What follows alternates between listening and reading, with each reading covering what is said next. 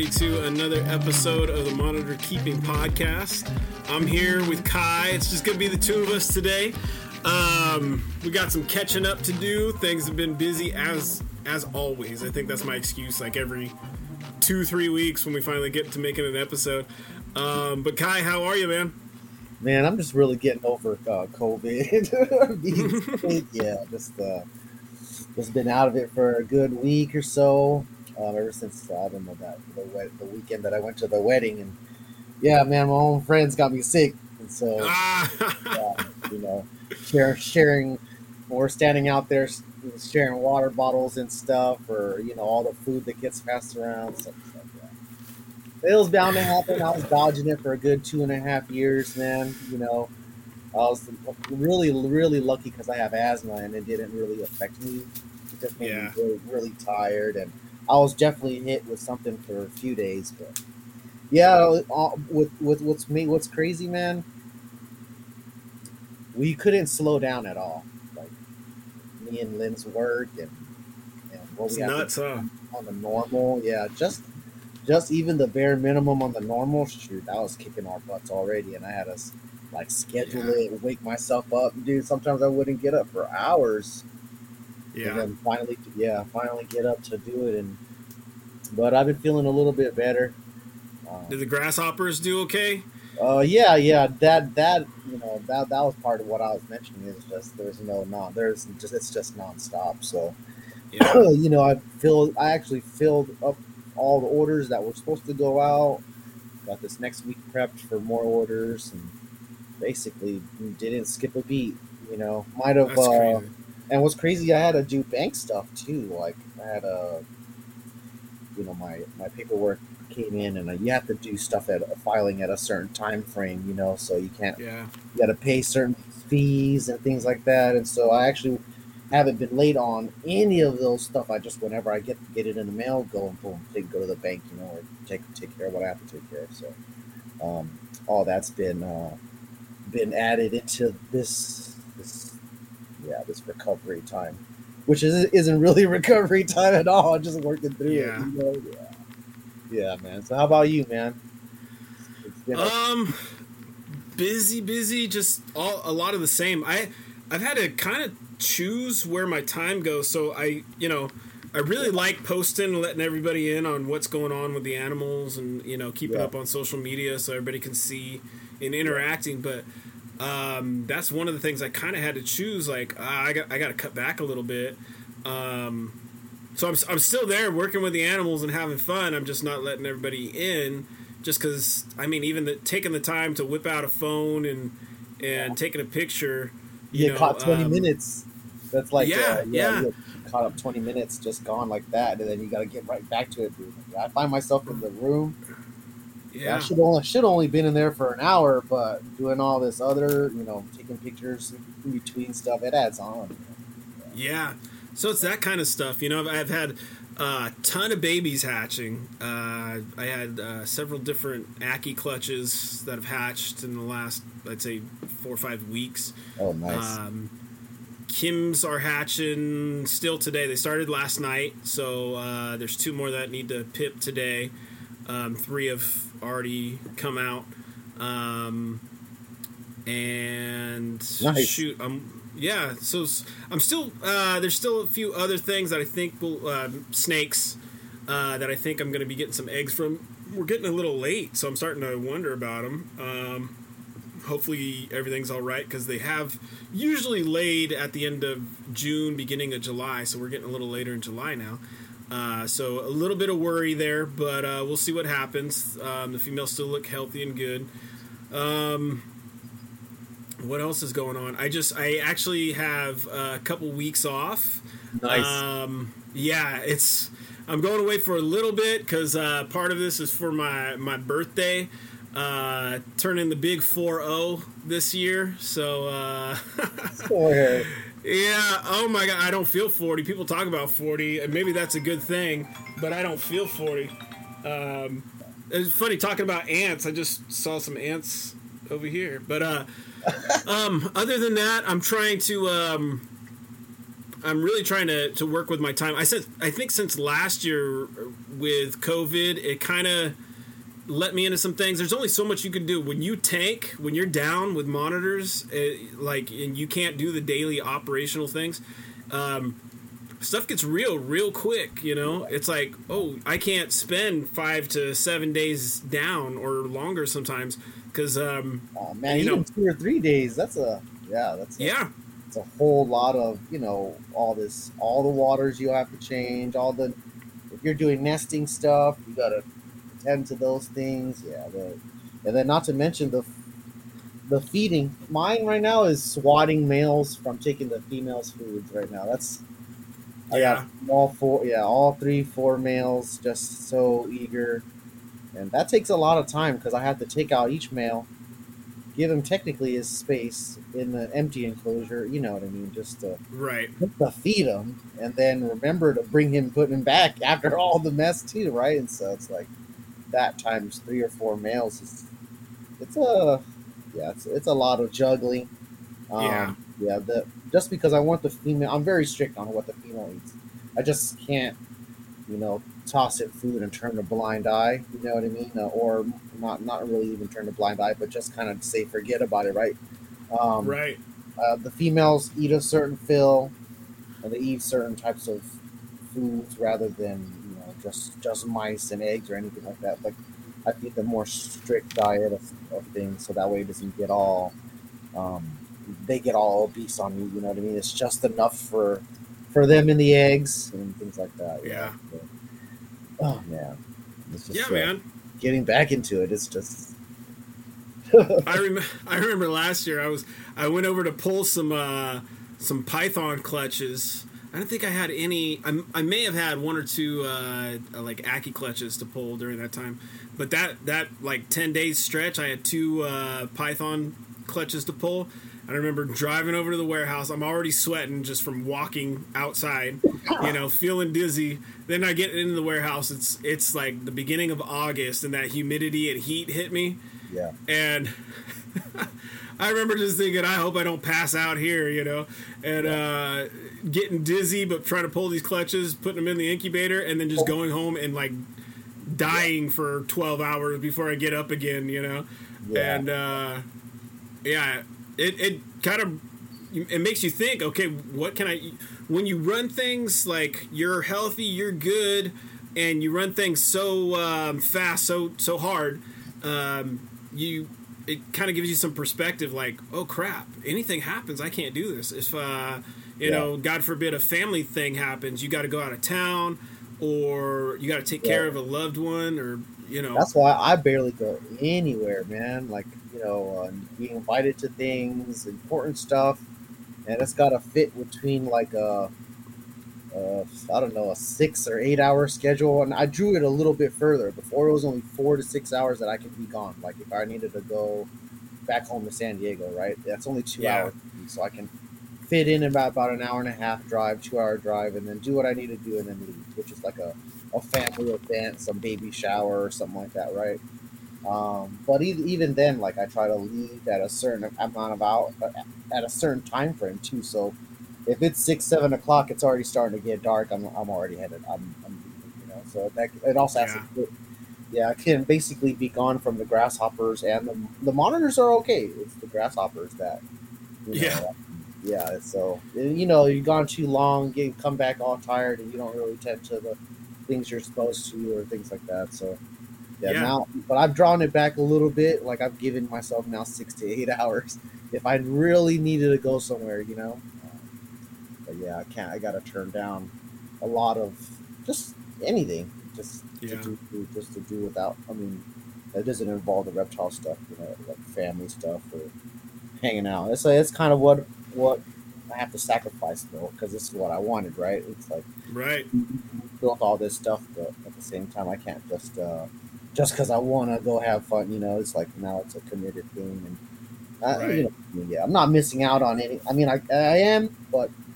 You know, I'll I'll see them again or whatever. You know, it's not it's nothing too crazy, but it's more so now. Dang, like you, you, you're committed twenty-four seven, three sixty-five to this, even when you're sick, when you're, you you know, got things to do or get invited to cool stuff, or uh, yeah, it's just it can be yeah. it can be a hassle for sure, for sure. I don't even have a ton of, like, I got rid of a fair amount of little stuff that I had around, random turtles, random snakes, geckos. Mm-hmm. Man, I just I had to simplify so much just because, um, yeah, I couldn't, I didn't give them the time that they deserved or that I thought I'd be with doing everything else, you know. So I decided yeah. to just really focus on the monitor stuff and not all the extra pets and things like that, you know, that I had, had around. Yeah. Yeah, so trying to s- utilize that space too, and I still haven't I haven't undone their enclosures yet, just because, man, I've been kind of burnt out. I'm just really trying to get get that oomph to go and move, you know, ten cages outside because I'm not using them anymore, and and then get all those you. cleaned up, and it's moving the soil inside those cages. Oh, I dread it, man. So, you know, I.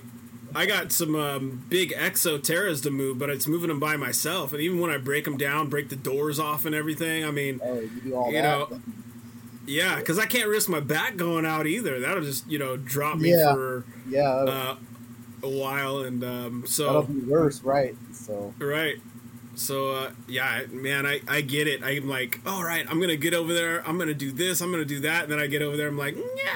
I don't want to do that. yeah. I'm that just do this and do wait. that. That can wait. Yeah, yeah. But I'm at that point, like uh, right now, I got a little time off. Um, I have to get things done. I have to maximize this. So um, I kind of put it out there on Instagram, but I'm I'm doing a pretty good sale on the the Ackies, just because, one, I need to get rid of them. Yeah. Um, I mean, I don't, I don't have to, I'll be able to take care of them, but I want to get rid of them because there's more coming behind them. Um, and I want to turn that into basically going right back into the warehouse stuff to, uh, fast track all the, the projects I want to get done with a little bit of time I have. So hopefully that's what's going to happen. I can get some other things done, like that whole, uh, attic fan yeah. all installed. And, um, like today, before we got on, I was uh, finishing hooking up. Um, so I'm, I'm learning how to do this whole like Wi-Fi smart like home hub kit thing, and I had to pick a direction because it's like you either got Apple Home Kit, you got Alexa, whatever, blah blah blah blah blah. And so trying to figure out what I needed to set up. Um, so I had to put like a, my iPad over there at the warehouse to act as the hub, and then I can now run everything through that, so I can control it on my phone away. So I still have some other plugs to set up, and and yeah, you do a whole lot. That's a, yeah. So yeah. right, I'm at the point now. I had this little project where I filled up that that water barrel for my swamp cooler, so I yeah. could have not only the ten gallon reservoir but another fifty-five gallons. So I wouldn't have to go over there every day to fill it up. And now, because I don't need it really past like nine o'clock. And I don't need it before noon. Most of the time, like two o'clock, I yeah. can do without it in the warehouse. So now I can actually control it remotely. So now that water reservoir's life gets extended even more, because I don't either have to go over there and use my own time to turn it off. Um, I can do it remotely, or I don't have to leave it running. So what would last me like three and a half days will now last me a full week. Oh, wow. Um, yeah, so it's, it's kind of nice. And setting things up that way so I can... just the time going over there. If I could control all the lights, and I have the choice of putting things either on timers or just controlling it straight from my phone. And I got a couple more of those Govee uh, little temperature sensors and humidity yeah. sensors. And so now I got a pretty good idea all over the warehouse, you know, in the incubator, on the main floor, up on the loft, of what my temperatures are at. So um, I can kill lights in one part. I can turn on and off other fans. Um it's getting there, man. It's uh it's yeah, that's, now, a lot of, that's a lot of automated stuff. That's nice. That's real nice. Yeah, and trying to hook it up so it's all safe, uh so I don't have like daisy chain issues of cords hanging out of cords, and then yeah. making sure the cords are also not in the way, because the worst thing in the world is, you know, you got some, as I'm finding out, some Dorianus doing some bluff charge on you, and you got like three cords that you're tripping over in your face, you know. It's like, so get all that stuff flush and right. looking nice. And um, Lynn gets on my case man, about it, that stuff, man. Yeah, she she makes yeah. sure all the she, she makes sure all the cords are are like up in the back, and you know nothing like nothing is just yeah. uh, hanging out in the open and things like that. Yeah, it's it's a tight enough space already for us to have cords, so they're they're you know they're behind stuff at the you know far end of things, but yeah, I can't have it all bad like that. Definitely no daisy chain. Right.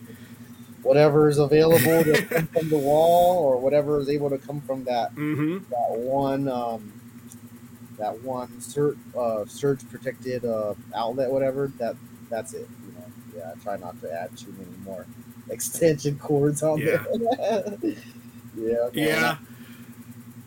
that, that's what I'm doing. So so the thing I got, it's this. Um, so I have like quad outlets, right? Um, yeah. There's three on one side of the warehouse, there's three on the other side, so on the on the longer walls I have uh, three of these quad outlets on each. I have one quad outlet up in the ceiling, and um, that's on one section, and then in the the other section of the warehouse is the same thing. It's yeah. mirror image. So um, all the animals are just in one part right now.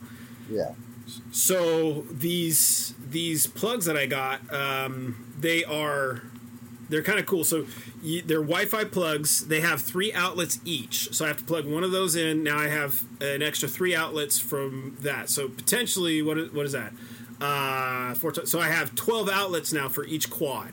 So I can have twelve, what is uh, tw- seventy-two, is that right? seventy-two outlets I could have. Now, as long as I'm not overloading this, um, that's, a, that's a lot of power. But to do it safely, so I'm just running like... Um, the next power strip, but not overdoing any of the power strips out of that.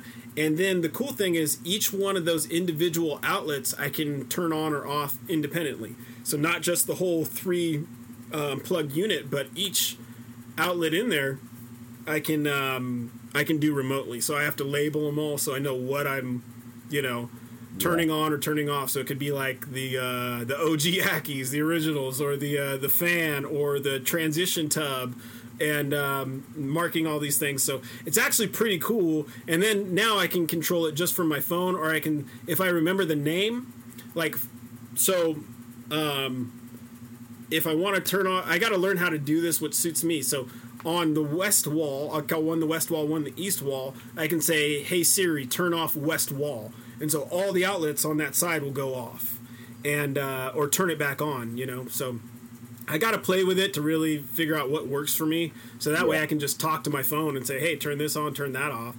And, uh, but also make sure I set up the, the camera outlets so that I'm still able to monitor everything that's going on in there without turning the cameras off. Um, so that, that's where I'm trying to get to. It sounds all fancy, but this is all this to buy back my time, you know? Yeah. Um, yeah. So if I can watch it remotely, then I don't need to necessarily be over there. And my time over there, instead of turning off or on lights, which I'm having to do in the summer right now and playing that game, I can just now go over the once a day to do food and water, and um, if I need to, and then, you know, um, that's all I need to do. And some days are like, some days I have all the time in the world. Other days yeah. I have no time, you know. Right. So it's it's nice having this this available. But yeah, that's what I got. Messing around with. You should do it. Well, you're at home anyway, but yeah, I'm, a, I'm mostly at home anyways. Uh, but no, I've uh, gotten a couple things, um, just uh, just more more gauges and stuff like that to look at um, some of the the temperature fluctuations that I was dealing with with my incubator. Um, but yeah, other than that, I haven't really jumped the gun yet and bought all that stuff. I just spent a bunch on. on U V lamps and buying yeah. like uh, yeah I just bought like uh, uh, basically uh um T five setups for all, everybody to get them get them back, because I um, remember we talked about um you know the, the the smaller L E D U V B bulbs and all the other ones, even the ones that you got for me in that white box um yeah from next like uh yeah they just uh, it just doesn't it's not that they don't work, it's just they didn't really fit my my needs. Either they're too small, too narrow, or that one I got from you. Those are just quite strong. Um, that female's back though. Yeah. She it, it, it was she was only kind of like closing her eyes a lot for like a good week, but after that she's she's now back to back to the normal getup. So you, you, you want to share that a little bit? Because um, you know, I've mentioned in past episodes that I do use now some U V. Uh, well, I always did. I was always kind of like testing out different things. Yeah. But I have other cages that I just totally have never used U V on these animals. And um, I have yeah, to be honest, still, I see no difference. Uh, if I'm being totally honest with everybody, I see absolutely no difference. Um, but I'm I'm still testing for long-term effects and thinking down the line at like F three, F four for my own productions and so on. Um, maybe I'll see a benefit or maybe I won't, and I'll share that with you guys. But one of the things I have seen and one of the things I've talked to other people about, um, which Kai's kind of referencing, is um, too much U V. What does it look like in a monitor? And this is a thing that happens. Uh, I've seen very similar things in the way that animals begin to f- start failing uh, when they're exposed to too much U V. And you think, oh, that, that can't be. It, it totally is. It really is a yeah. thing. And so... Um, Kai, if you want to describe what you were seeing. Um, normally, my basking spots with the bulbs I use are about you know, ten inches to um, twelve, twelve inches away from the basking, the actual bulb in the basking site. So it gives me, you know, a good one thirty, one forty gradient, give or take. Um, sometimes just one twenty. It really just depends on the distance, but I, I keep it roughly around there. Um, and then utilizing and trying new bulbs. Um, I tried this this one um, U V bulb that I kind of got from uh, from Alan, and um, he's been using them, but he has them in taller enclosures. So you know, then they're desert species that he's using them on mostly, right? Um, yeah, yeah. So then those are he's using them on like flavies and stuff. So the mangroves are a little bit different. They're like a jungle type of monitor, so they're You know, exposed to more shade and coolness. Not not that they can't get to it, but it's just they're more, you know, their more natural range has a lot of foliage and cover. Um, so they, you know, it's like a shade dweller. Or they prefer some type of, uh, I guess, low amounts of U V to, to really, you know, um, like where they're at and how, how to set it up in the enclosure rather than having it so bright. Um, so I tried that with, you know, tried that one bulb.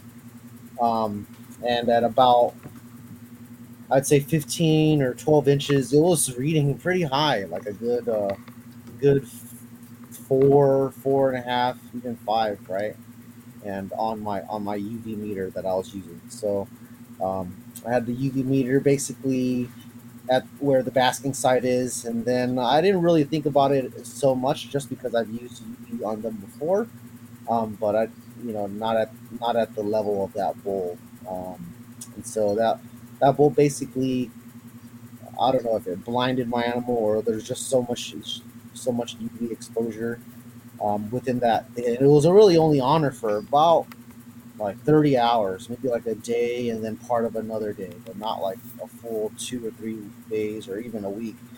Literally on, and then once I noticed her close her eyes, and I just uh, I shut it off completely. So.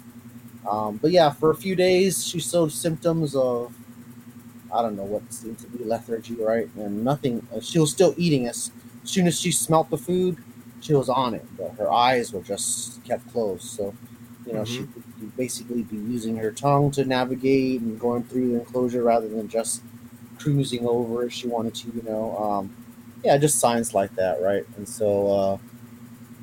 Oh, really, uh, I just hope that the animal got better, and it, it did. It didn't seem to be like if it was to be permanent like that, it'd actually be, it'd be able to be fine. It was just, I, I'd have to, you know, feed it a little bit more tentatively and, and things like that. But it seemed to be able to navigate through the enclosure blind or cl- eyes closed without a problem. You know? Yeah. Um, but yeah, so I took off the U V. Really, I don't have anything on there now, and then I ended up doing, you know, just more research on what bulbs I should get, and um, for going from using, you know, small L E D type U V bulbs and the one that Alan gave me, which is kind of bigger. It's almost like four, three or four inches in diameter. So it's not a little tiny bulb. Um, and I thought, you know, that, that could be a good good one to use just because going, um, going looking at the bulb, it can provide a, a bit more coverage than the small little tiny L E D bulbs that are only like an inch or an inch and a half. Um, so yeah, I, I ended up getting some some T fives, more linear type bulbs, and uh, yeah, I just uh, literally just put them together. Now just gonna be hooking them up slowly when it's next week. Now that I'm back back to more normalcy and energy wise, um, yeah, I'm just trying to see how how good U V can be for them. I've always used some type of U V for them growing up. Maybe not all the enclosures all the time, but when it came to keeping a lot of them, and when I was trying to breed them and things like that, I'd have like power suns on next to floodlights, or um, the for a long time I had this one big enclosure that I was having everything out of, all the successes essentially, right? Mm-hmm. Um, we're coming out of this enclosure that had a bunch of, uh, it just had one twenty-four inch five point oh um, Reptisun U V B bulb, you know, just one of the very first original type of U V bulbs. And that seemed to work um, until I got rid of that enclosure, and those fixtures are hard to find. They're, they mostly come yeah. in the very linear T fives now. They don't really come like the old fluorescent bulbs anymore.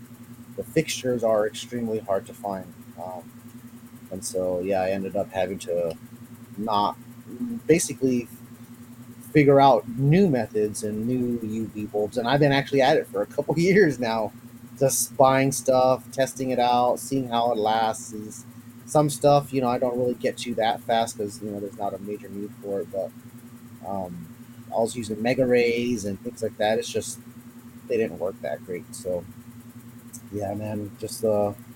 Just trying to find the right U V without burning my animals' eyes, or you can actually burn their skin too by too much U V exposure, yeah. and then that area turns black. Um, yeah, yeah. Right. It's, uh, U V burn, that's what so, they call it. I want people to, to understand this, and this isn't a knock on right now whether to use or not use U V. It's just if you're going to use it, understand that with certain bulbs like the mega rays, animals are forced to be exposed to U V um, to get warm, okay? Because it's their heat source. So you are, in fact, um, making them choose U V.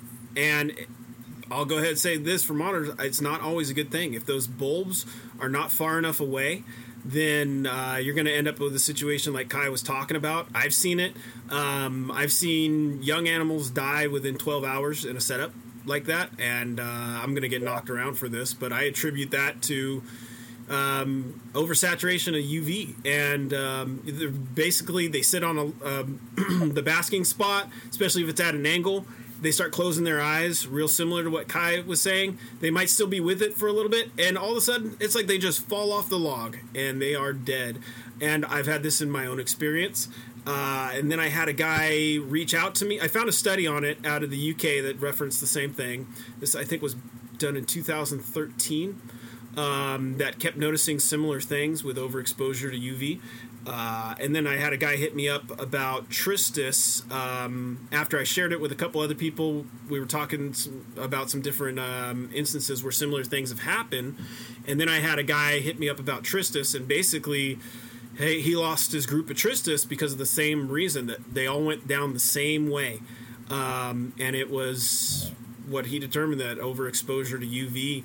Um, so understand that it can happen. And I guess maybe I, what I should have said is um, when I when I re- said I, I use U V in some cages and with some animals because I like to test things out. Um, it's always in a position that the animals are never exposed to more than like a one or two uh, at the highest, because um, I have a little reader, right? So I don't put them under there at a four. I don't put them under there at a five. Um, I. I make sure that they have like a one, two at the highest with the flavies. It's only on one spot that they can really do that. It's only if they pile up their own dirt by digging somewhere else that they can even get to that. Because when it's all flat, it's about a one to uh, one point two.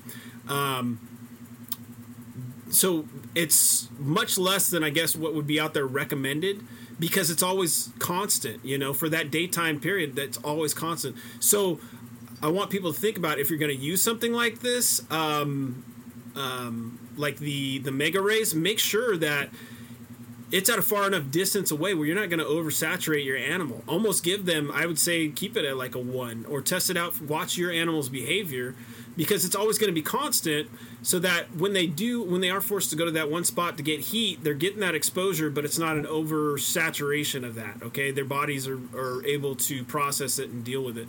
Um, or like Kai is doing, uh, using the T fives, um, they're usually attached differently. They're not in the same configuration as the basking bulb, so they can actually get away from it. And the way I use the L E Ds, they're two separate fixtures, so they can choose to bask and not necessarily be exposed to that spot of uh, of U V, especially with the dwarf monitors, where the, the smaller, narrow beam makes sense.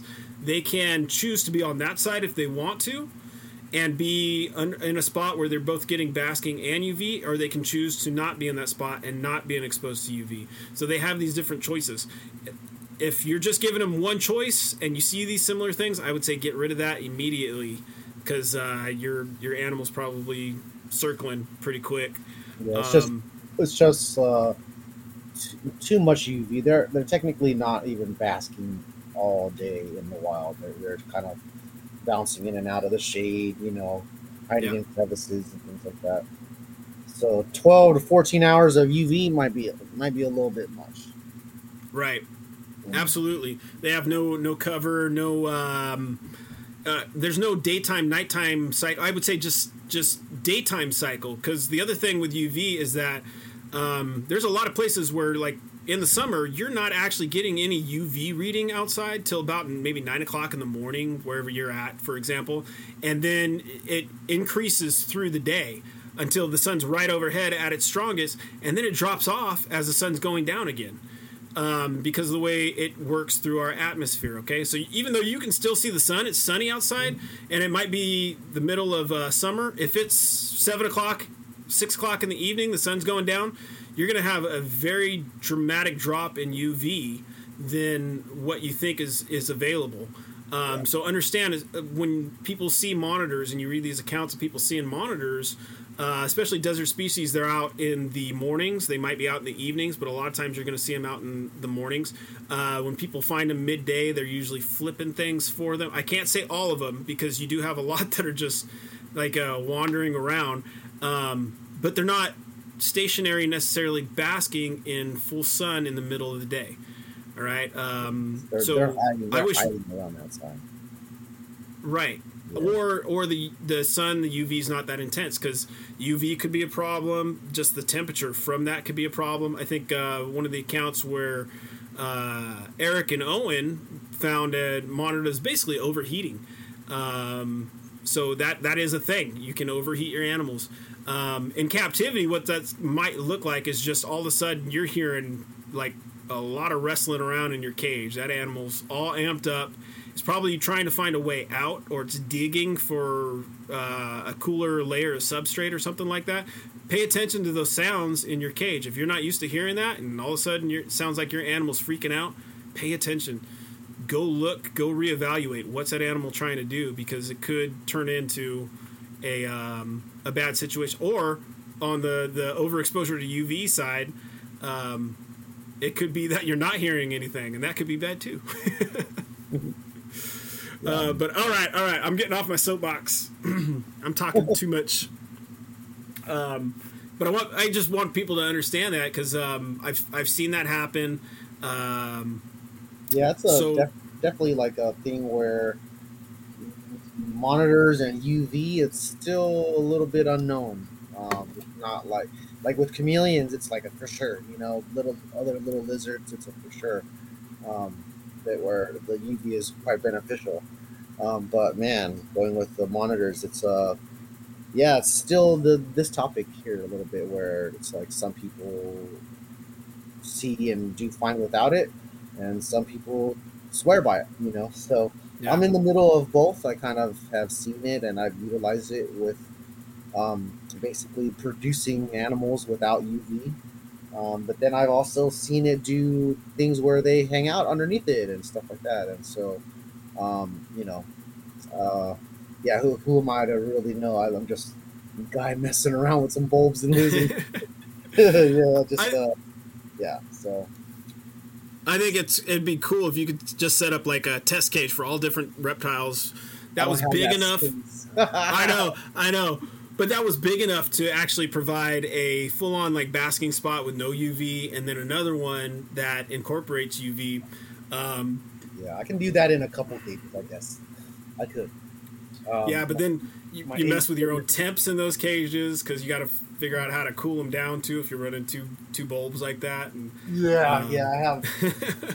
I uh, luckily that's that's the, the the other side of the enclosure. Um, That's for the female side, you know. So mm-hmm. uh, that's the that's the tough part with my me having when I have to separate the two, right?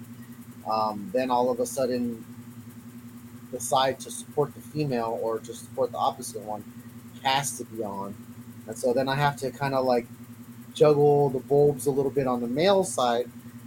He technically gets slightly chillier temps while I have to balance out her side. And so yeah. she's, it's fine because she can handle it.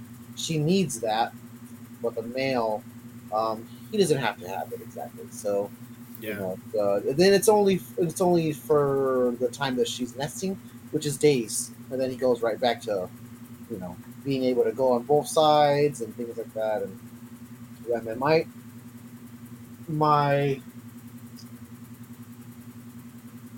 my my. seeing and paying attention to me utilizing the the gate now, right? Um, the, yeah. The set the, the the partition that's got a little latch door on it, right? Um, so I have those in most of my enclosures now. Just about uh, all of the big ones that I've utilized to breed um, has one of those in there, and my timing has been pretty good, I think. Just just as far as what I'm reading for animals. Uh, man, sometimes though, I, you know, I used to read quite wrong, and then they'd end up fighting, and I'd have to separate them out. And, but lately, it's been pretty good on what I'm able to kind of pinpoint is happening. Um, and so, yeah, I'm just really trying to get it where, you know, I'm not really just guessing. I am guessing, but I'm, there's a lot more that I'm paying attention to now rather than just being like, all right, she's fat. Let me, let me put her in. Um, now they're hanging. They got they got to be like hanging at the partition, separated enough times. Basically, me witnessing them trying to get to each other, right? And then that's when I'll I'll hit the latch. Um, this last several months, I've been actually cooling them down during that cooler spring that we technically had, um, where the weather wasn't so hot. And but yeah, just for spring, I technically uh, fed them a whole lot less, gave them barely amounts of heat, and now they're still gradually going up. So they're not technically there yet where they're developing all those follicles because it's really only been a good month or so. But give them a couple more months and hopefully I'm able to um, get some eggs out of them. But I have a couple pairings now of some Kyle and stuff, three altogether. Um, so yeah, just uh, working with a little bit more this year and just trying to not kill lizards. That's the, yeah. That's the thing is, you know, I try, but at the same time, I know there's a threshold. I can't just say, you know, forget about it, or more so just um, forget that the female and the male is there together yeah. without, you know, paying attention, taking looks.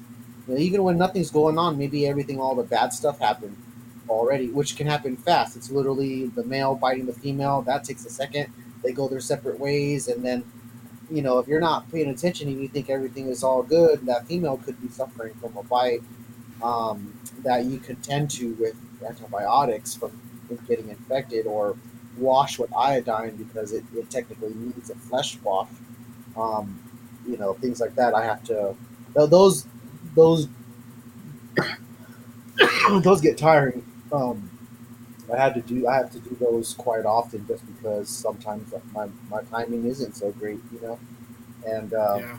more so of actually they, they they just they just started fighting because of food. one got food faster than the other, and, and there yep. they go. You know, so um, yeah, that's a it's a it's a bummer here because um, yeah, like I said, like I mentioned earlier, I technically have to move and do male rotations, right?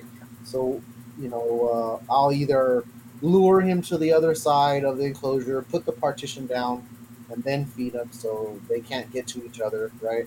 Um, some of them are in enclosures where they're they're just together, and um, they're they're nice enough to not really need the partition. Um, but the male is just so eager to eat, right?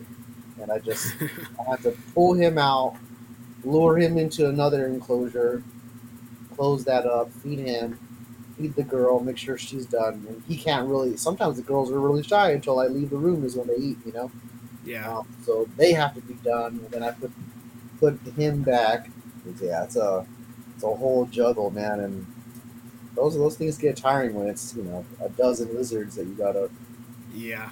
Yeah, yeah. When I pull out the food, everybody's at the glass, like feed me, feed me, feed me. You know. Yep. Yeah. There's some days, man, I just want to watch some Netflix. I don't want to go mess with. yeah. Yeah. It's... Like, uh, you know, Stranger Things is out. I want to watch some Stranger Things. I don't want to watch. Play with lizards right now. Uh.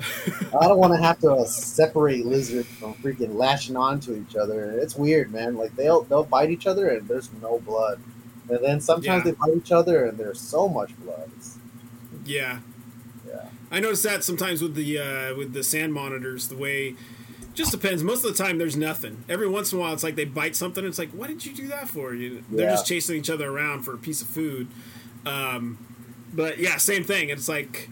You know, so I got a broom right next to their, their cage that I whack them in the head with. Or I use as a little separator for the male because he's, you know, visual for whatever. He'll have a mouthful of food, and I throw something to the female, and he's off and running, you know. Yeah. And uh, but she she gives him a good whack in the face sometimes. She'll tail whip him in the face. Um, but, man. Yeah, I, I'm, uh, I'm still loving messing with the animals, but... Uh, I think I needed a little break for a little bit, and I kind of, yeah, yeah. I kind of just shut stuff off in the middle of the day. You know, I'm like, all right, you guys are done for now. And yeah. um, are you, are you, are you? Let's see, is that the right question? Are you feeding heavy right now? Um, not heavy, but a lot more than I was a few months ago. Yeah, that's for sure. I'm basically back yeah. on to every other day. Uh, feed. Technically, the females get full, the males get enough, and uh, really that's it. Um, but it's it's been where I'm at the point where I have to remind myself it's it's been a day you can feed now. You know, I'm not feeding a ton every yeah. day because I that's not really how I feed. Um, I don't really need to feed that much, and um, yeah, so I space it out a good three or four times a week for sure. Yeah, that's where. Because you're you're operating on that that other hemisphere type of schedule, right? Um, yeah. So I mean, not not really. It's it's me okay. now trying to work in summer when before I would never really work in the summer. Um, so I took advantage of because the during winter time they were breeding a ton, so I had to stop them. I technically was realizing, man, you're like five, six, seven clutches in. I have to stop you, you know. So yeah. I, I have to, I had to end up doing that, and um, uh, really, when it was uh, June is when from March, April, May, June, yeah. So during those few months, I just cut everybody off of a lot of food. Only the two bulbs that they had on, I turned it down to one. Um, mm-hmm. Yeah, so then. Um, I'm really trying to see how it would be this time, this uh, this summer, um, just just to really, because I normally never breed in the summertime. I normally never yeah. have, I try not to have too many eggs, just because the temperatures are too crazy. You know what I mean? They're just yeah. they're just nuts. So it's more so trying to keep things cool while I'm keeping things cool. I'm not really trying to breed. So, but now, um, yeah, I've been able to manipulate them as long as I can trigger their food and appetite. Um, most of the females would go into some type of reproductive event once I started feeding them. Um, so that's yeah. technically what I try to do, is just control it um, and see how it works. Uh, so far, I've, I'm one clutch in to only being a month right. in, so it's not it's not really uh, not really bad at all so far. Um, and I think I have another another female that's gravid. She's not eating a ton, but she's eating, and she's starting to be picky about the size. And her belly is big, and her tail is starting to. Uh, collapse, or just looks deflated yeah. a little bit. It's not yet collapsed. It's just starting to look loose, you know. Um, so she can either be at the very beginning or coming on to now only about two weeks away from when. And so um, I'll be able to tell when she starts and stops eating, really, um, and how yeah. she uses and how big she is. Yeah, that's uh. And then, then, then of course, I think you've seen me share just the last couple of days of the Kyle and stuff uh, together. Um, I have I have two peer pairs together right now. So, nice. Um, that's yeah, that's the other two that I mentioned. One's the cross that I have with the bonded pair, and then the mangrove, the regular Solomon Island mangroves, are what uh what has already produced. Um, yeah, so just uh yeah, man, I'm just trying to stay on top of it as as much as I can, with trying to not be, you know, so engulfed in it. That's that's the that's the the the, the I don't know, the goal right now. If you want to, say, just right. to not yeah not be so burnt out, still love it, right? So I have to, like, I don't know, put draw some kind of line. Um, and I did. I've basically been getting rid of all the extra stuff. It, I guess reptiles as a as a whole, you know what I mean? Just like right, just the extra stuff. So. Um, as I'm in, like, it's like a numbers game on what I like the most, or what's what I want to produce, what I want to put my my all in, essentially, right? And then, you know, having to think about all these other cool stuff that I've been dreaming about having forever, and eventually able to afford it, to only then kind of be like sort of overwhelmed with so many things. So just getting rid of a lot of the extra little stuff that I didn't need, extra pairs of, you know, dwarf monitors and things like that, and just uh, yeah, just keeping what what I think is a good number for me, because I was just trying to add on, add on, you know, as much as I can, more and more Kimberleys yeah. or more babies, and just uh, trying to be really just replenish the numbers again. But then I realized, man, like, do I want to have five or four breeding pairs of Kimberleys? You know, it's like, I mean, sure, those are great, great, but the amount of uh, the amount of stress that each clutch brings, um, the females going into it, in yes. and out of it, right? That's one set of stresses, and then the whole other stress of dealing with the babies and the eggs, and damn, am I am I going to kill them this yeah. time? And uh, you know, how am I hatching them? And Not to not not that I've been doing so bad the last couple of years. Um, it's just now I want to put that energy, because there's only so much energy that you have for the, the day. And then let's right. say, you know, you have twenty monitors. I mean, I just basically drew drew the line at ten and twelve. That's it. That's all I. That's all I really want right now. So I got rid of all the extra little stuff, um, and just really trying to now focus on the little Kimberleys that I do have left, and then the um, the mangroves, and, then, and that's mm-hmm. that's it. The, the Coli stuff and the traditional Solomon Island stuff that I have. Um, they're pets, and at the same time, they're projects. You know, um, I care for them in, in both fashions. It's just uh, that's the thing. Is like I didn't want to just have them sit around, you know, um, and uh, right. technically just be novelty pets that I wasn't really given a care about. Um, you know, I actually actually do care about these lizards a lot, and they're dream animals. And so I'm really trying to commit to the project, you know. So that's why I've had to right. draw a line, draw the line about what all the extra stuff I can have, all the random reptiles, the, the turtles and tortoises, and yeah, I just told myself, all right, I gotta have to be smarter about even like.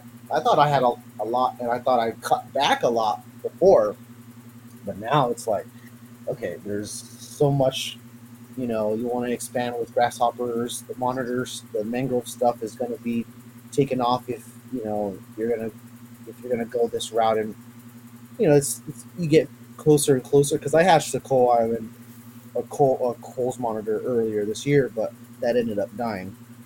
And so mm-hmm. I'm trying to have a better turnout to my year. Um, and so, yeah, I just decided it's, it's that time um, where, where you know, you're, you're faced with so much and can only pick so much, you know? Yep. Yeah, I hear you completely. Like, there's only certain animals I, I really spend some time interacting with if I get it, because um, I don't have time to really go around with, with each um, group of animals. And, um, like, the Doreanus, you know what? It's a lot I'm just of work, have to, a yeah, lot of work. This is shit yeah, work. yeah, yeah, absolutely. Um, I, I guess, you know... Partially, it's it's favoritism. There's a there's a few of the tree monitors that are just super sociable. They they like watching me. They like being out, and uh, they'll take food off the tongs. They'll crawl up on my hands. And uh, credit to that species just kind of being that that way, because these are all wild caught animals. So uh, that's actually really impressive. Uh, the Kims are super friendly. Akis are super friendly, but they got to determine that you're not food first.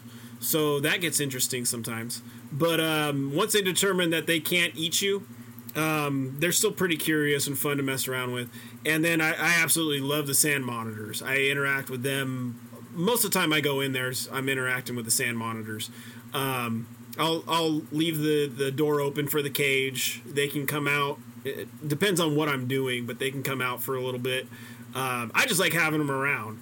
And they know now it's like, okay, it's time to go back in the cage. They still might get a little huffy and kind of, you know, uh, flex up on me a little bit. But there's no tail whipping or biting. I just grab them by the, the tail base and underneath and put them back in the cage.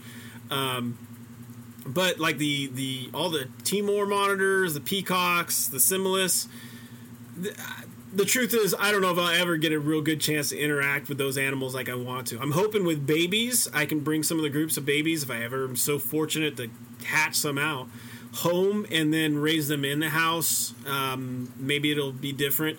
Um, but, you know, Man, other saw, than that.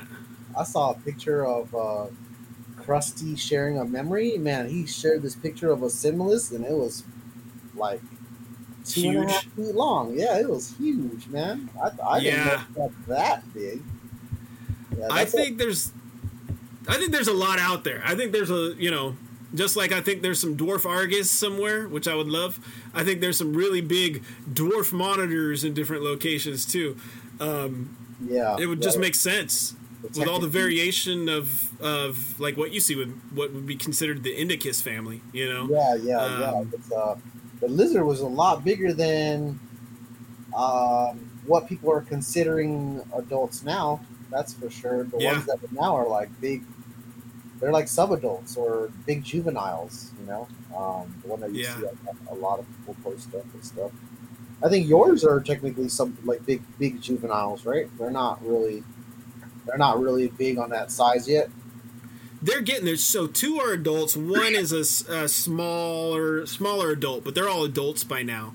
Um, but yeah, they, I mean, I can't wait to see what comes. I, I wish I could take a trip over there and just see with my own eyes.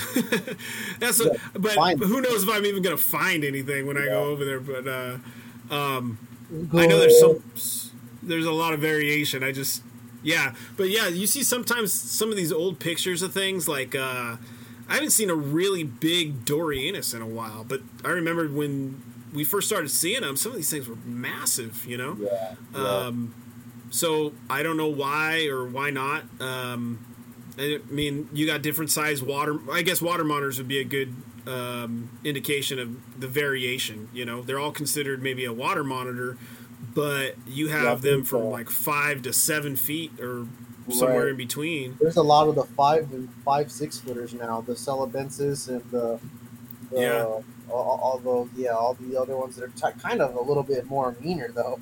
Uh, but uh, yeah, yeah, they're uh, they're like the Symbavas and things like that. Um, but they only get that four to six feetish. That's a more manageable size for some people, I'd say, if they want to work right. on work on that animal, you know. Um, Right. Yeah. It's uh, and they're awesome. I, I still think like a, like a huge seven foot sulfur is a very impressive animal, but man, that's a big water monitor. Yeah. But uh, they they they're just cool. I love that. I don't even know what to describe their coloration as. It's it can be a variation of it's almost like pale green, like uh, I I don't know. It's the same thing that gets me with Gray's monitors. They have a certain coloration scheme you don't see too many yeah. other places. So yeah, I really yeah. dig that. So but, different uh, shades of olive. Yeah.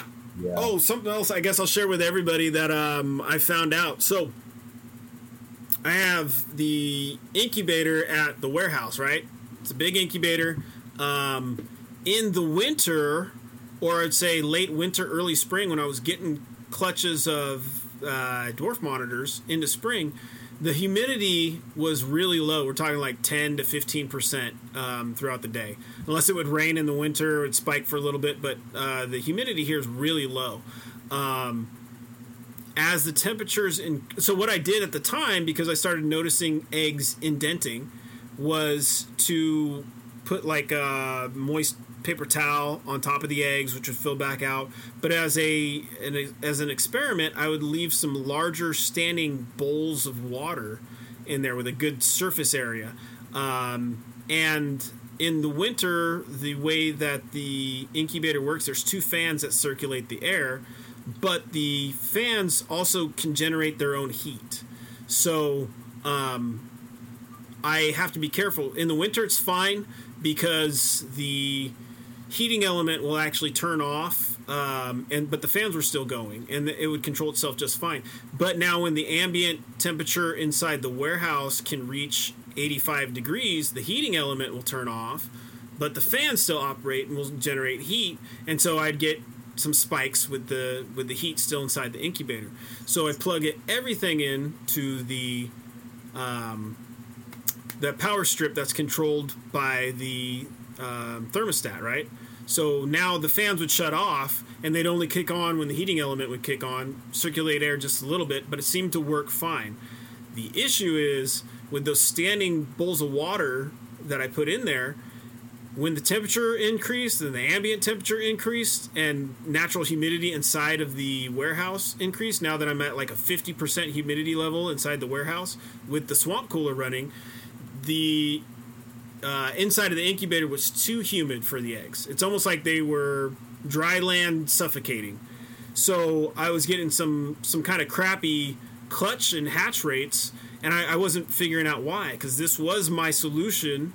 This was my answer in the winter, but I didn't realize it was now working against me as the seasons changed. So once I pulled those things out of there, um, I've gotten through most of the crappy clutches. Um, so I still have clutches that were early enough where they didn't get too affected by that oversaturation.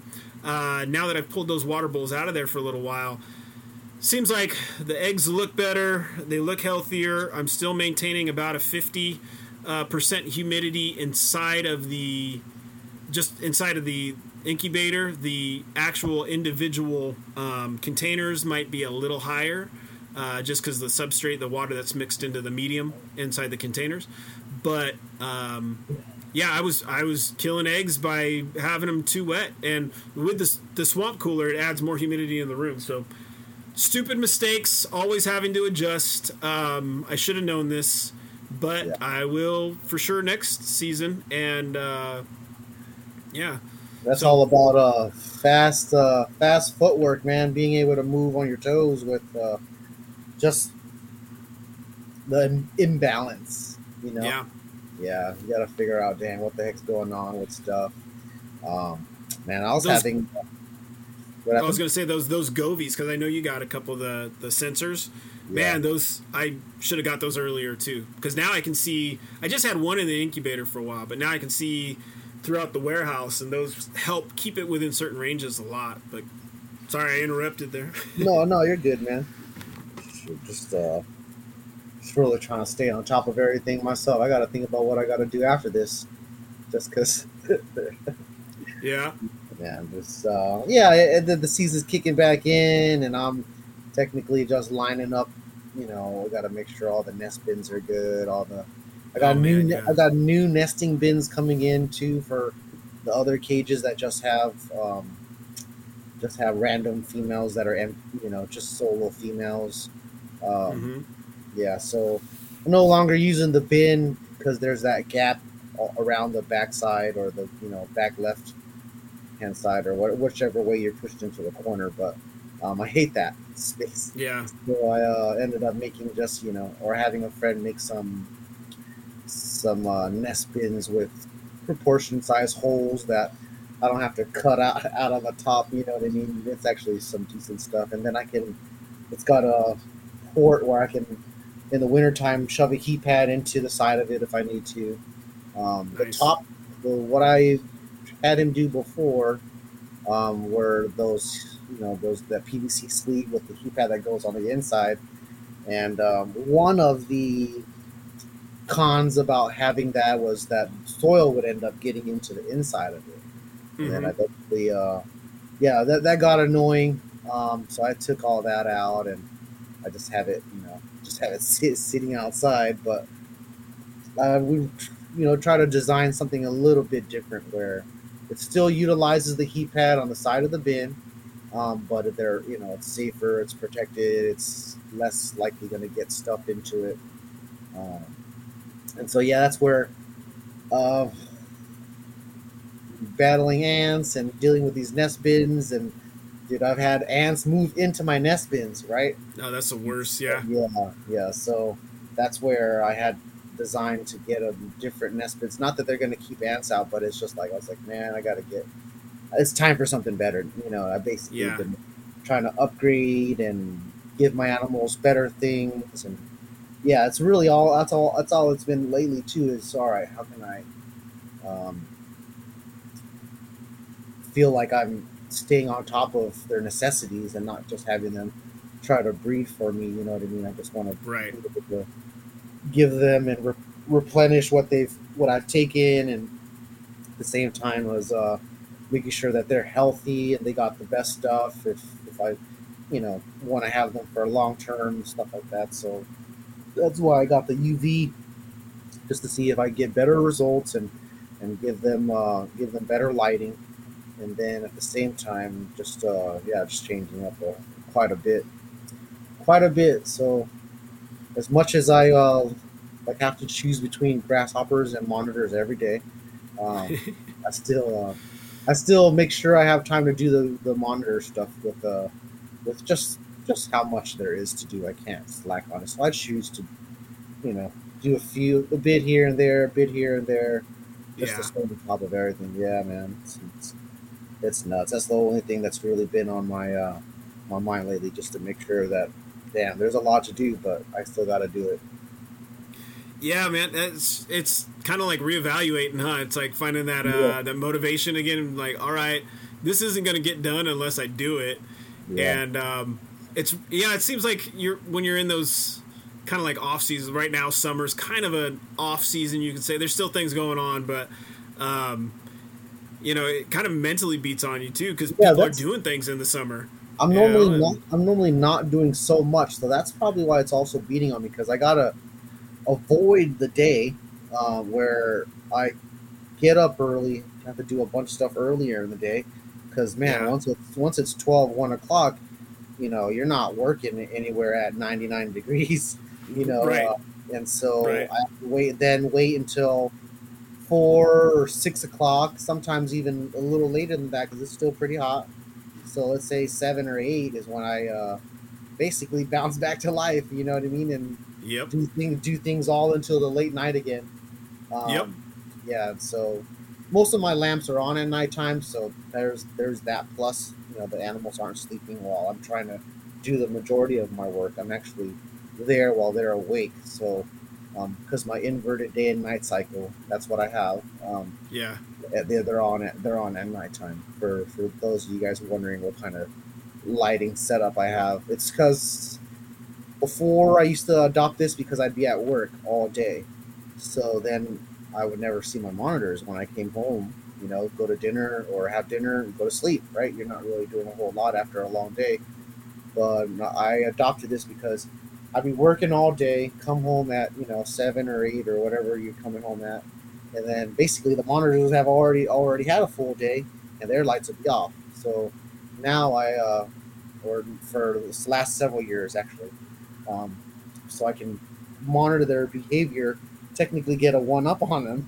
You know what I mean? Um, be, be out and doing things and um, technically having to sacrifice my sleep though.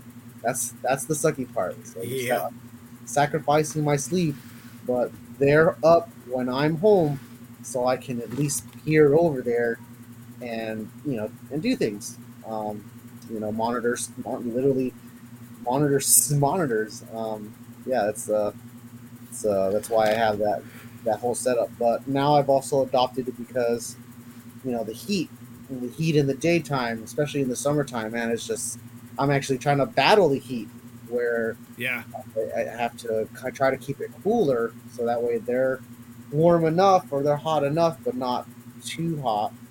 And so, you know, heat, as we talked about, heat itself can be a, a quick killer if it's not maintained. So for me to have the lamps on right now or more so of during the normal, you know, photo period of daylight and things like that, um, Yeah, I have it on. I have it set up, set up differently, and um, yeah, it works out fine. They they almost can't tell the difference, and they just adopt to the lamp. They, they that's yeah. it. They, they uh, figure out when it's going to be on. They know when they it's really on. do, and they'll come to it. They know. So as yeah, uh, some people. Are, I would love to keep things natural. Uh, I would love to. There's like a even a skylight that's unfinished. I would have to finish some more in the attic. Um, to use it to have the light cycle on naturally, but in some like with my setup, I'm working against myself to do that. Uh, if I ever get the chance to build a building at at home, and I can kind of build it subterranean the way I want to, um, I can maybe get away with that because it'll stay a little bit cooler to allow that. But with captivity restrictions, it's hard to. You know, you want to give them a natural cycle. That means you want it hottest when it's the middle of the day. So you want all your lights on. But yeah. that doesn't work out in reality because that's adding extra heat into the building. And yeah. you can't do that. You're going to overheat your animals. So you got to find ways around it. And there, um, there'd be uh, heat lamps that, let's say if you're on a, a temperature controller, it'd basically be turning off a lot and then actually limiting the amount of time frame that you, you have to fast. So let's yeah. say if you, you are on a on a strict uh, hour, you know, your your hours are pretty strict all the time, right? Let's say like some people that aren't strict use twenty-four seven lighting or only lighting for part of the day and then that's it, you know. Um, but some people are, you know, they're adamant on, all right, twelve hours this time, fourteen hours this time. Um, sometimes it's only eight hours on, right? And so these animals have mm-hmm. to... These animals have to bask. Now, not all the time is it just going to be a regular, you know, the lamps come on, the lizards come out, and that's it. That's not actually how it always works at all. So sometimes the females or even the really scared animals, they don't come out at all until you're gone. Right. Okay. Yeah. The, the, the, the females don't come out, out at all until the male's gone. Um, and I have some that are like that. They basically... Um, Yeah, they uh, they they can miss hours or miss a day basking if it's interrupted. If they mm-hmm. feel like if it's not safe to go outside or not safe to be out basking, they'll hide and they'll they'll hide until they die, you know. And um, that's basically why I recommend being able to have sort of you know a, a somewhat a uninterrupted. Photo period when you do need to have it, you know, a necessity for bat for breeding or basking or just the normal thing.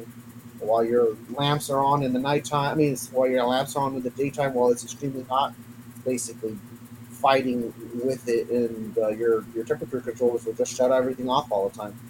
Yeah. So yeah, your out your amount of hours decreases, and uh, it can be bad for a female that. If she only really needs to bask a couple hours of the day, and she doesn't have that, um, then there, there goes that, you know, that, that, that situation. Yeah. You know, on that note, uh, I guess I'll mention, um, I have those cages that I built, the crates, right? Yeah. And a few of them, um, I there was a shortage on doors at IKEA that I use for for these doors um, that I couldn't get in time, and when I was building the cages. So I decided that it might make sense to use some of these with only one door on there. So only half of the cage is actually a glass door yeah. that I can see into. Um, but to use it with some of the shyer animals. And, man, I it it actually, uh, I think, helped out a lot, especially with, like, the, uh, the Timorensis family of, of monitors. Um, for that same reason, is it'd be on the, the usually I'd set it up on a far side, so I'm not they're not actually able to see me or me see them unless I'm purposely got to go into their cage. And then their food and water dishes are right at the opening, so I can quickly get to them and get back out of there. But their basking spot is in the middle, but more towards the portion that's covered, right? Um, with enough room on that side to also get into a hidden spot where they can they can stay hidden and get cool enough if they want to cool off. It's one of the reasons it's towards the middle. Um, but I think for that reason, it's it's also helped. I wanted to, you know, in the future put those other doors on there, but I think I'm just going to leave them off for some of these wild-caught species because it actually allows them the ability to to feel hidden from me, or kind of like that, that tree hollow mentality. They never actually have to see me. They can hear me coming and get to a hiding spot. We never have to look each other in the eye. Um, and then, you know, I'm starting to notice it's been a while now for some of these species, but like the tree monitors have caught on real well. They're pretty friendly. But some of the other ones, um, like the, the Dorianus, for example, um, besides the one I got from uh, the, the buddy of yours, the, the other ones, um, you know, it took them a while from babies to really get up to the point where I was getting the bluff charges, but now they'll they'll start to like sit out and actually watch me for a little bit. Yeah. Um, we still got about a, a six foot distance. Once I close that six foot gap, they're you know off and hiding. But uh, um, it's it's interesting to see, and I, I might incorporate that same idea in other future builds where they got a part of the cage that's totally like theirs. Um, I might build an access hole if it's a big enough cage to get into there, of course, but. Uh, for the purpose that they know that basically if they're on that side of the cage, nothing's going to interfere with them, you know, uh, and unless I actually have to go in there and grab them because they've got a leg falling off or some business like that, then um, kind of treat them with that, that mentality. If you're over here, guess what? You're fair game. And it's also your choice if you want to be on this side of the cage to look at me, interact with me. But if not, that's your side of the cage. I'm never going to go into there. So um, just kind of messing with that idea, seeing how they, they respond to that type of thing. Yeah. I got to let my dog, my dog's bark in one second. Yeah. Come here.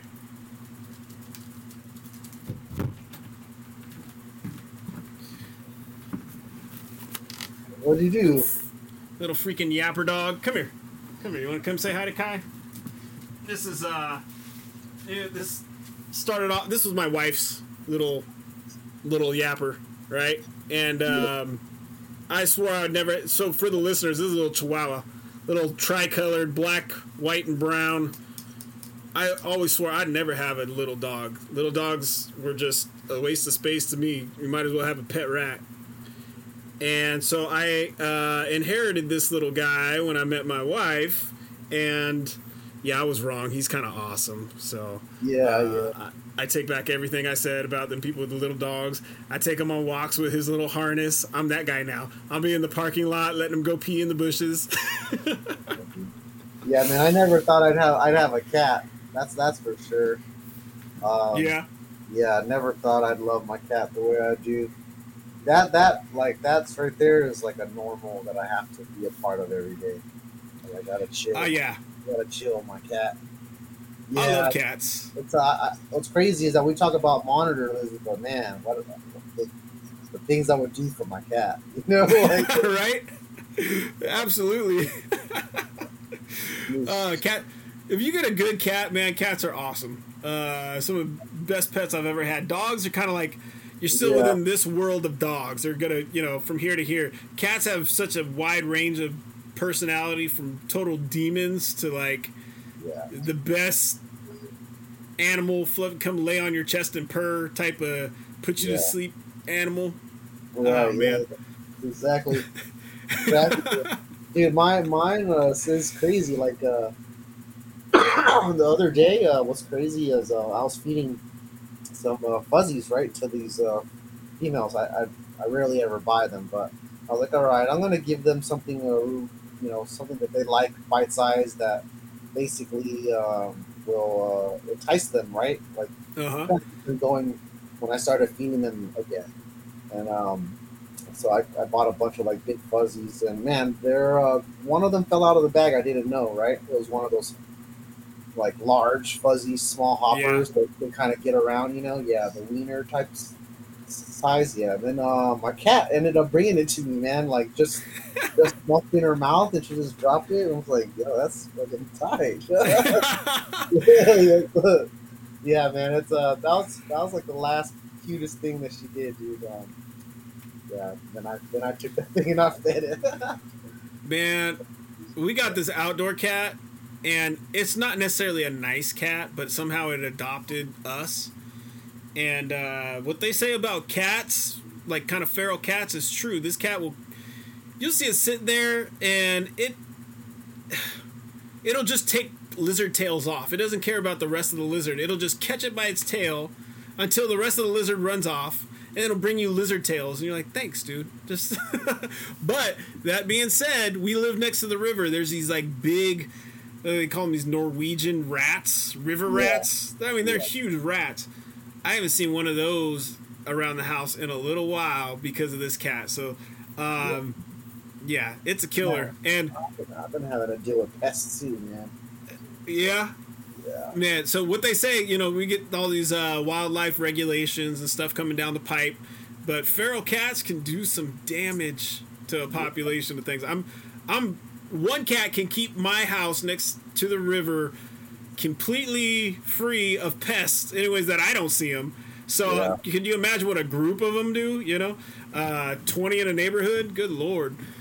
Um, so, anyways, I, I won't go down that topic. It might get touchy for some people talking about that whole thing. Uh, man, I, I, with all this time, like we've been talking about being short on time, I, honestly, I haven't even been able to update myself with what's going on lately as far as reptile laws. I keep seeing posts about them, but oh yeah, um, um, there was a gentleman or a couple that hatched out some crop monitors. I don't know if we talked about that at all. They no, I didn't talk about it. I just saw the pictures, and I like the yeah. pictures because I think yeah, that's yeah. awesome. But same, but uh, they hatched, yeah, I, they hatched out in a sim, and they look, man, they're so small. I didn't think they were that small. Um, coming out, you know, um, just an illusion. You know, that's, I mean, I've heard about it being done, and, you know, um, there was, like, toothless reptiles or whatever that was trying to breed them, and then ended up um, dismantling their facility, whatever. Yeah. Um, you know, but I guess he got some eggs, but I never saw, like, the babies out of that at all. And then, um, you know, there's uh, some pictures that you see from, like, Indonesia and, and things like that. Um, Heru, I think his name is, they just, they hatched crop monitors in the last yeah. couple of years, right? Um, but to see an American do it, or to see a person outside of Indonesia do it, um, I That's think awesome. this might this might be the first for me. Um, I don't, I mean, I, I uh, think it might have been done before, but I just don't recall yeah. it. Yeah. I'm pretty sure Frank did it um, a couple times with the, the Crocs. I know he did lace, um, but I, I'm almost positive he did Crocs a couple times.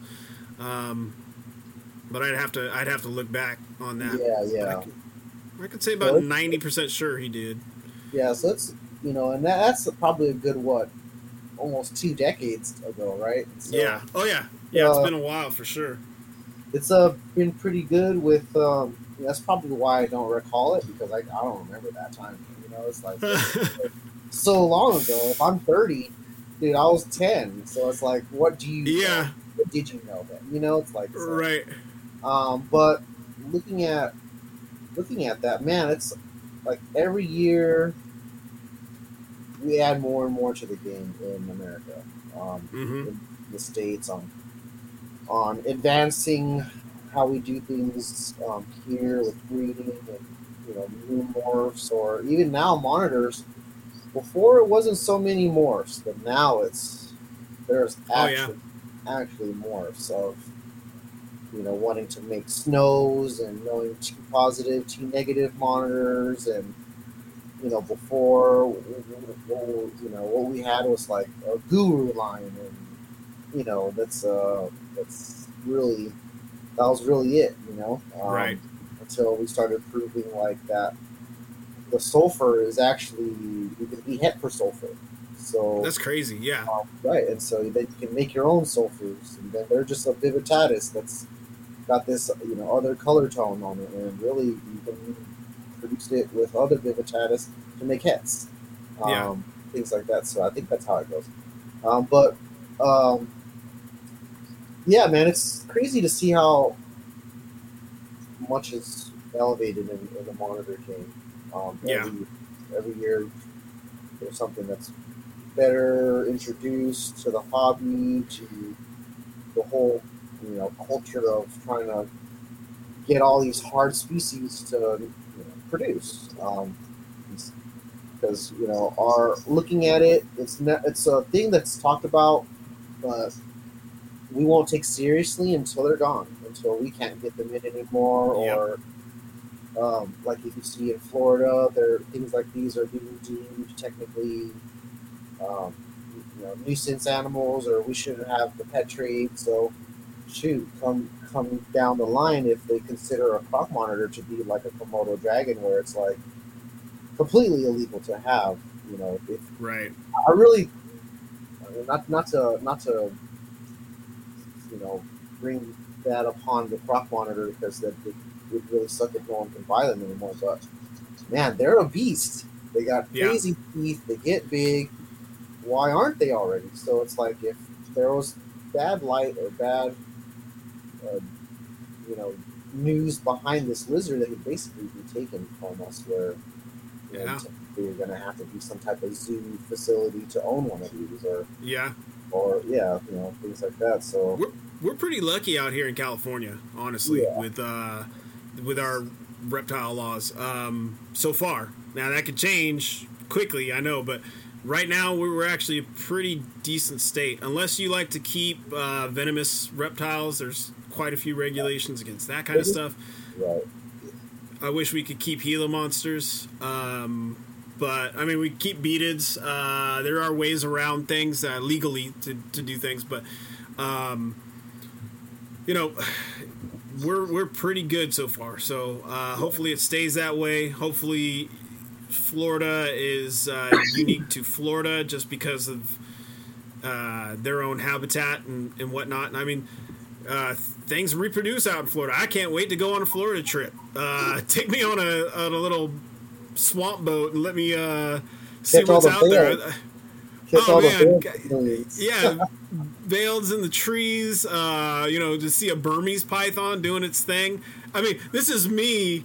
I would get excited about seeing that kind of stuff. To see like uh, see iguanas yeah. and a Nile monitor, we get, or we get freaking alligator lizards and bluebellies. Yeah, so it'd, yeah. it'd be kind of cool to see a a three foot lizard, and you didn't have to go to Mexico to go see it. You know, absolutely, man. I mean, uh, let's just. It, it kind of is what it is now. You'll see tegus out there. Um, to me, that's kind of awesome in its own right. Um, of course, there's there's protecting the natural uh, uh, animals and foliage that's out there, the natural, what do they call it, biodiversity. Um, but you're also seeing, I, I guess you could argue, a step in what kind of could be seen as evolution, even if it's influenced by man bringing things over. I got to imagine it's not the first time in history that we've done this. We just didn't, we weren't able to document it. You know, I, I could imagine that some of these ships back in the past that people were just bringing over these novelty type of things, or bringing them back from other places that were visited. Um You know, similar things happened, and uh, it just became part of whatever was going on there. And so things we might now say, hey, that's natural to this area. Maybe they never were natural to that area. You know, I, I can think of a couple examples uh, of that already, but um, Um, you know, quick quick little story on that. There was a um, down in Big Bear. Uh, there's the lake, right? It was initially meant to be these different lakes for um, sport fishing, basically, and so they brought over these trout from, I believe, Ireland, and they had a some type of other thing in their gills, some other type of life form. I forget what it was, to be honest. But anyways, so years later, this professor finds this same type of thing over here in Big Bear, and he gets it somehow protected because, oh, the only other place in the world where these occur is Ireland. I'm probably messing up this story, but um, no, that's just where the, the initial fish were brought in from for this whole sport fishing thing that it never turned into, and got it protected over here. I guess I just bring that up because, you know, I can't imagine how many other times it's happened in, in history where things have just come over. They've been on a uh, a boat. They've been on a, nowadays, an airplane up in the landing gear or, or something along those lines. You know, you have, um, so you had ships full of potatoes because they lasted on a long voyage. On that ship, you had rats. What eats rats, you know? You got something else hiding in a in a box somewhere, and as we know, with a lot of snakes, they can stay at what we would think was um, um, cold temperatures, but, you know, for for months and be fine. And now they get brought onto some other non-native area and take off. I don't know. Maybe I'm just spitballing here and talking out my butt, but that's part of that's that's somewhat how how um, invasives happen. Uh, yeah. You know, not uh, not all of it is all by the pet trade. It's like, um, let's say, okay, when I was younger, um, and I had like I had a, I had a pet store in Sunnyvale, right? And um, basically, we would uh, get this um, this root wood, right? And mm-hmm. um, we would get it shipped into the warehouse, and then when we unloaded the warehouse, though, there'd be tons of tons of spiders and geckos and things like that that were living in there from the trip from Asia or wherever they came from. And so they came mm-hmm. over, you know, and we'd, we'd be unloading these things. And then, um, you know, it's like those geckos and all that stuff like that is basically now in the warehouse. Then they can, you know, easily go yeah. outside when the doors open. And then, you know, then they populate on their own or establish on their own if they can basically adapt to what's around, you know. Um, man, if they yeah. survived in a shipping container, they could probably survive a, little, a bunch of little stuff. Yeah. So. Yep. There's truth to it. So we got to be responsible. We got to be careful with some stuff. But you're absolutely right. You know. Yeah. yeah. Um, now there, there was another uh, of- a, a recent customer. Uh, she she bought fish from some San, South Carolina, and there was uh, lizards that were in her bo- in her thing. Yeah, it's, it's yeah. He messaged me. He's like, "Did you send me lizards?" Like, no. Uh, not yeah. for free. yeah. Um, yeah, we are going way out. This is the Monitor Keeping Podcast, people. We're just, yeah, uh, we're just catching back up. You know, we haven't had fun yeah. and random stuff in a while, and we're about to be done with this in a bit, anyways. So. Yeah. So you guys know I haven't talked to Kai in like two, three weeks, like an actual conversation. So um, you, you're getting to hear some of the crazy stuff that comes out of our mouth. Um, there's the cat. Yeah, hey, Bella. She just woke up. Oh, I'm just trying to get Aww. her. To, trying to She's, get her to not meow. She slept so long last night. She had to take a nap today. Yeah, no, they all so you Dude, talking she does, shit. She does this. Uh, she does this zoomies at nighttime, man. Isn't that the best and worst at the same? Yeah, it's like it's crazy when you see a cat run around and so you hear stuff start knocking over and flying all over the place, not knocking stuff over. yeah, she's, uh, she's my cat. One time, bro, we're at a gas station and she was underneath the chair, and I thought somebody stole my cat, right? Uh-huh. I went and started, that's where to start asking people, like, you know, did you take my cat? I was, I was tripping. That was crazy. And then I go back to the car and she's under there. Go, uh, yeah. All right, man, we're about an hour and a half. You want to cut it here? Yeah, yeah, we're good. We're good. We're just catching up with the world and getting back into it. We were supposed to record last week, but honestly, just my voice wasn't really feeling it, and yeah, I really, I wasn't. Uh, I was basically doing stuff for the room and the grasshoppers and monitors, and just basically going back to knockout, you know. So yeah, yeah. Now, now I feel bad. We're, feel back to normal, and we'll be able to get uh, crank some more episodes. You got a couple weeks off, you said, right? Yep. Yeah, so, so we can. I'll hit you up. We'll crank a couple out and uh, yeah.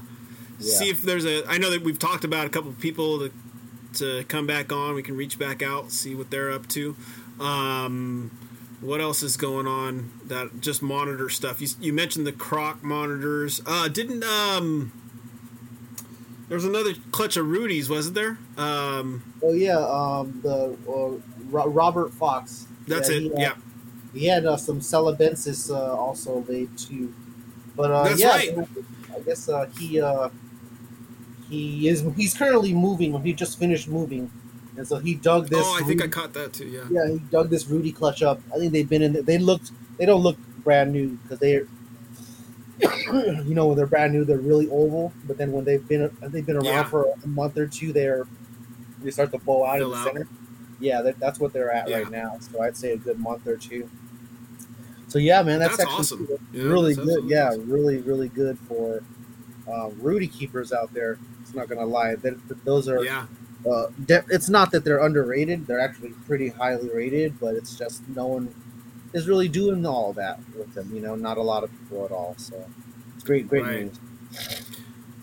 And uh, I know uh, Claire that we had on early on, I think she lost her oh, yeah. her animal. So, you know, just condolences for that. Um, uh, it was obvious uh, just seeing your posts about what you were doing, your plans for everything, how much you cared. So, um, yeah. you know, it's never fun losing an animal. So, um, and then other, shoot, I would almost have to catch up on more news to give you. So you guys reach out to me, fill me back in. If you got something cool going on, um, hit me up. Sorry, life's been so busy. Um, but you know, still over here plugging away with the animals.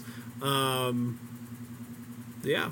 Yeah. All right. I guess, I guess, Kai, where are people going to find you? Uh, I'm a little bit all over. Um, you should be able to find me mostly on Facebook um, under Kai Fan. I'm also on Instagram under big underscore lizard one oh three. Um, you can find me on YouTube under Mangrove Mecca. Man, I'm a little bit everywhere. California Grasshopper, if you ever look that up. Um, and then you can also find me on the uh, Monitor Keeping Podcast underneath uh, the Morelia Python Network. Yep. All right, guys, and same uh, for me. You can find me on Instagram at Origins underscore Reptile, uh, and on Facebook at Origins Reptile. Um, as always, we are brought to you by the Morelia Python Radio uh, Network. Uh, we're the Monitor Keeping Podcast, but go onto their website. You can just Google it. Uh, they have a list of different shows. They, Eric keeps adding more and more and more. Um, so there's now like a B O A podcast and all kinds of crazy stuff. So whatever you are into, you can now listen to pretty much weekly, bi-weekly or whatever shows on that species. And you can get your head floating with all the different ideas and so much history about what people are doing, who's tried what. Uh, as we all do, it's like one reptile, your corn snake's going to lead to your boa, going to lead to your python, going to lead to your monitor, then back to the corn snake. So jump in with both feet. Um, you know, have fun with it. There's a lot of information out there, all brought to you um, by not only the Morelia Python Radio Network, but there's some other good people out there uh, that are doing some really cool stuff. Um, a lot of other podcasts. So it's great that we even have this all available to us to interact like this. Uh, we, we're not waiting for the next reptile magazine to come out anymore, uh, you know, with limited articles. You can almost ask live questions. Oh, yeah. I wish I still had a few of them, to be honest. Um, yeah. A few of my favorite, uh, um, you know, articles in there. So, all right. Uh, yeah, I think that's it. Kyle, that I, I will end it here.